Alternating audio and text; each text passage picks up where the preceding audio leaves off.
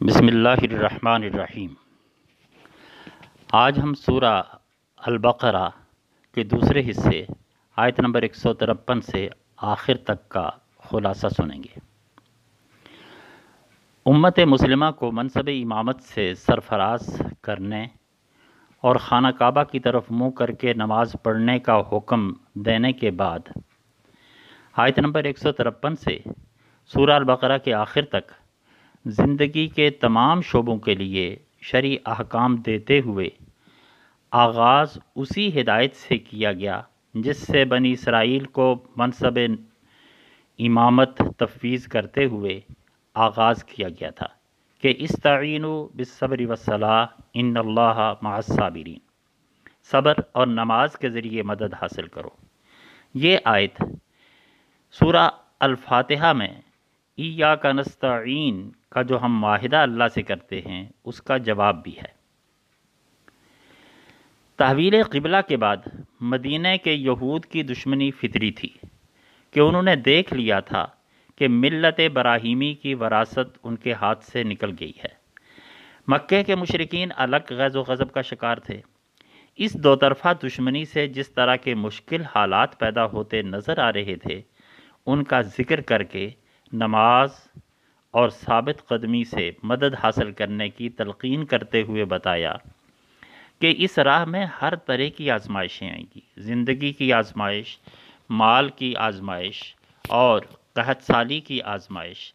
زندگی ایک آزمائش ہے اور اس میں شہادت کی موت کامیابی کی منزل ہے۔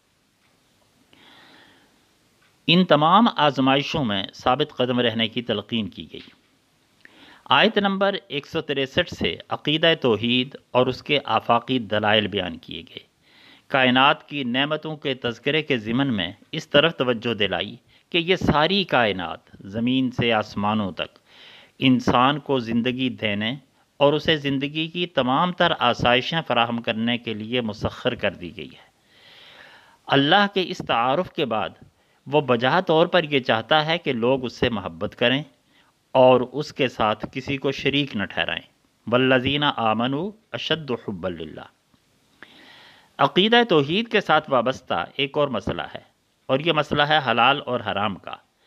لوگ مختلف اسباب کے تحت اللہ کی حلال کی ہوئی اشیاء کو حرام اور حرام کی ہوئی اشیاء کو حلال کرتے رہتے ہیں، جبکہ یہ اختیار صرف اللہ کی ذات کے پاس ہے۔ اس لیے یہ بھی بتایا کہ اللہ نے فلاں فلاں اشیاء حرام کر دی ہیں اور ان کے علاوہ باقی چیزیں حلال ہیں۔ بنی اسرائیل احکام شریعت کو چھپا دیتے یا لوگوں سے وابستہ مفادات حاصل کرنے کے لیے ان کی پسند کے احکام بیان کرتے جیسا کہ مسلمانوں میں بھی آج تک یہ چلن عام ہے اور جو جو وقت گزرتا جاتا ہے، یہ چلن اہل علم میں زیادہ پھیلتا جا رہا ہے۔ اس کی مذمت کرتے ہوئے اس پر آخرت کی سخت وعید سنائی گئی۔ مذاہب میں ایک بڑی خرابی یہ پیدا ہو جاتی ہے کہ وہ حقیقت کے بجائے مظاہر کو زیادہ اہمیت دیتے ہیں۔ مثلا یہ کہ کسی شخص کا لباس کیسا ہے، اس کی شکل و صورت کیسی ہے، اس کی شباہت کو، اس کے چلنے پھرنے کو اور اس کے مختلف انداز و اطوار کو دیکھ کر یہ فیصلہ کیا جاتا ہے کہ اس کا ایمان کا درجہ اور تقوی کا درجہ کیا ہے۔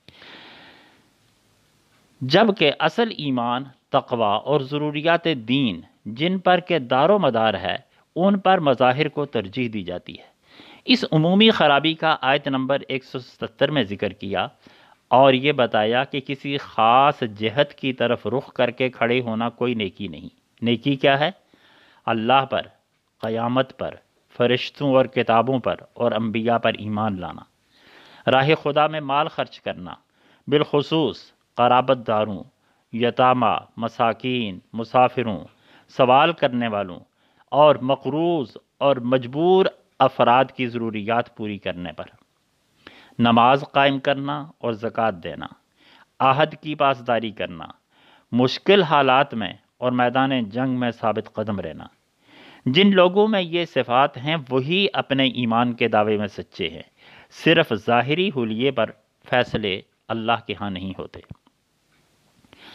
اس کے بعد اسلام کا قانون قصاص بیان کیا اور بتایا کہ اللہ نے انسانوں کی جانوں کو تحفظ دیا ہے اور ہر انسان کا خون دوسرے کے برابر ہے اور انسانوں کو جان کا تحفظ دینے کے لیے قصاص کا قانون نافذ کیا گیا تاکہ جو شخص کسی کو قتل کرنے کا ارادہ رکھتا ہو، اسے معلوم ہو کہ وہ بھی بدلے میں قتل کر دیا جائے گا۔ اس طرح دو جانیں بچ جاتی ہیں۔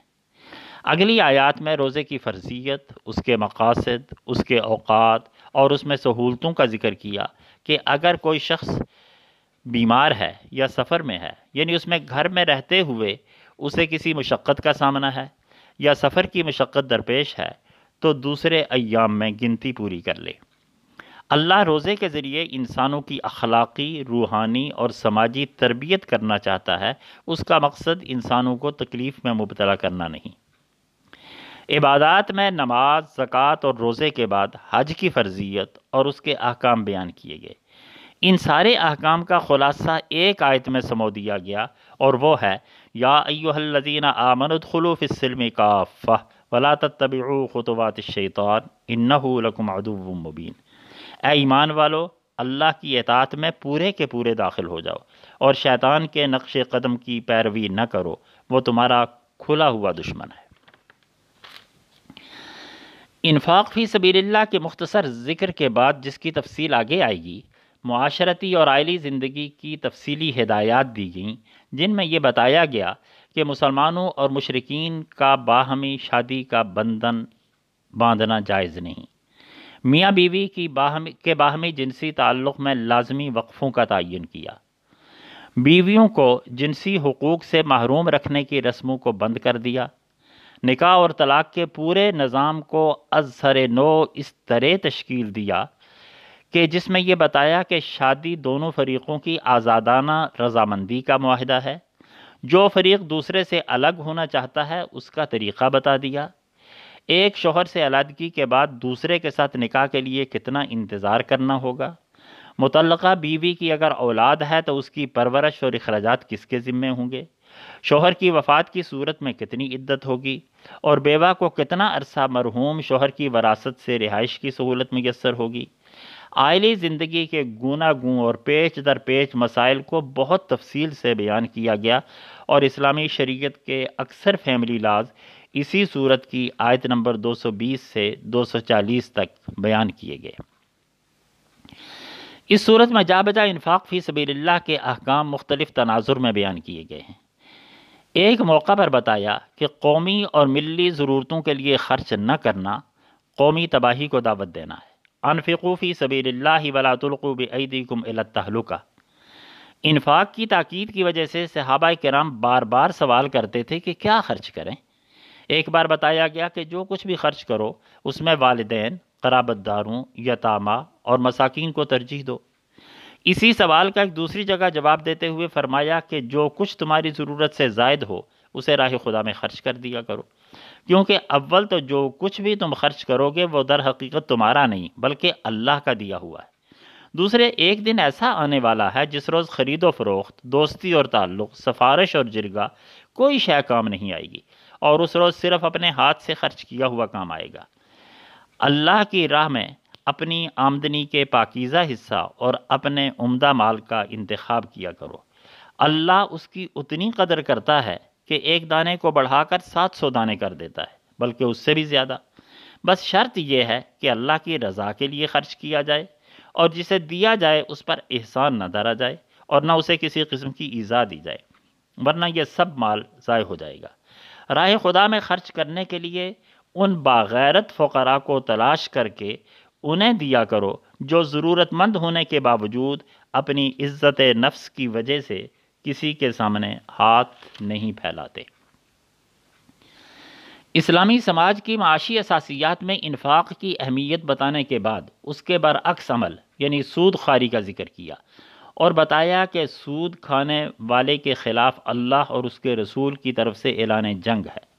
قدیم دور سے آج تک ہمارے عہد میں بھی سود کو کاروبار اور تجارت کے ساتھ اس طرح ملا دیا جاتا ہے کہ سودی معاہدات کو سند جواز دیتے ہوئے اسے کاروباری معاہدات کا نام دیا جاتا ہے۔ جیسا کہ اس زمانے کے جیسا کہ اس زمانے کے ساہوکار کہتے تھے، انما البیع مثل الربا۔ یاد رہے کہ اسلامی شریعت اشیاء کے ناموں پر حکم نہیں لگاتی، بلکہ ان کی حقیقت و ماہیت اور ان کے مقاصد و نتائج کے اعتبار سے انہیں حرام یا حلال قرار دیتی ہے۔ اگر کچھ معاہدات کو مقدس ناموں سے سودی مقاصد کے فروغ کے لیے سند جواز دی جائے، تو اسلام کی روح سے وہ جائز نہیں ہو جاتے۔ سود کا تعلق بالعموم قرض کے لین دین سے ہوتا ہے۔ اس لیے قرض کی واپسی کو یقینی بنانے کے لیے دستاویزات تیار کرنے، رہن رکھنے کی ضمانت کا بیان بھی اسی صورت کے آخر میں دیا گیا ہے۔ سورہ البقرہ ایسی صورت ہے کہ اسلامی شریعت کے جتنے زیادہ احکام اس ایک صورت میں ہیں، کسی دوسری صورت میں اتنے زیادہ شرعی احکام نہیں ہیں۔ اسی لیے حضرت عمر نے سرکاری عہدہ دینے کے لیے یہی میرٹ مقرر کیا تھا کہ جس کو سورہ البقرہ آتی ہو یعنی اس کو سمجھتا ہو اور اس پر عمل کرتا ہو، وہ سرکاری عہدے کا اہل ہوگا۔ احکام شریعہ کے اس پورے پیکج کے مطابق سماج منظم کرنے میں ایک غلطی کا ارتکاب ہو سکتا تھا۔ کہ لوگوں کو زبردستی دائرہ اسلام میں لانے کے اقدامات کیے جائیں۔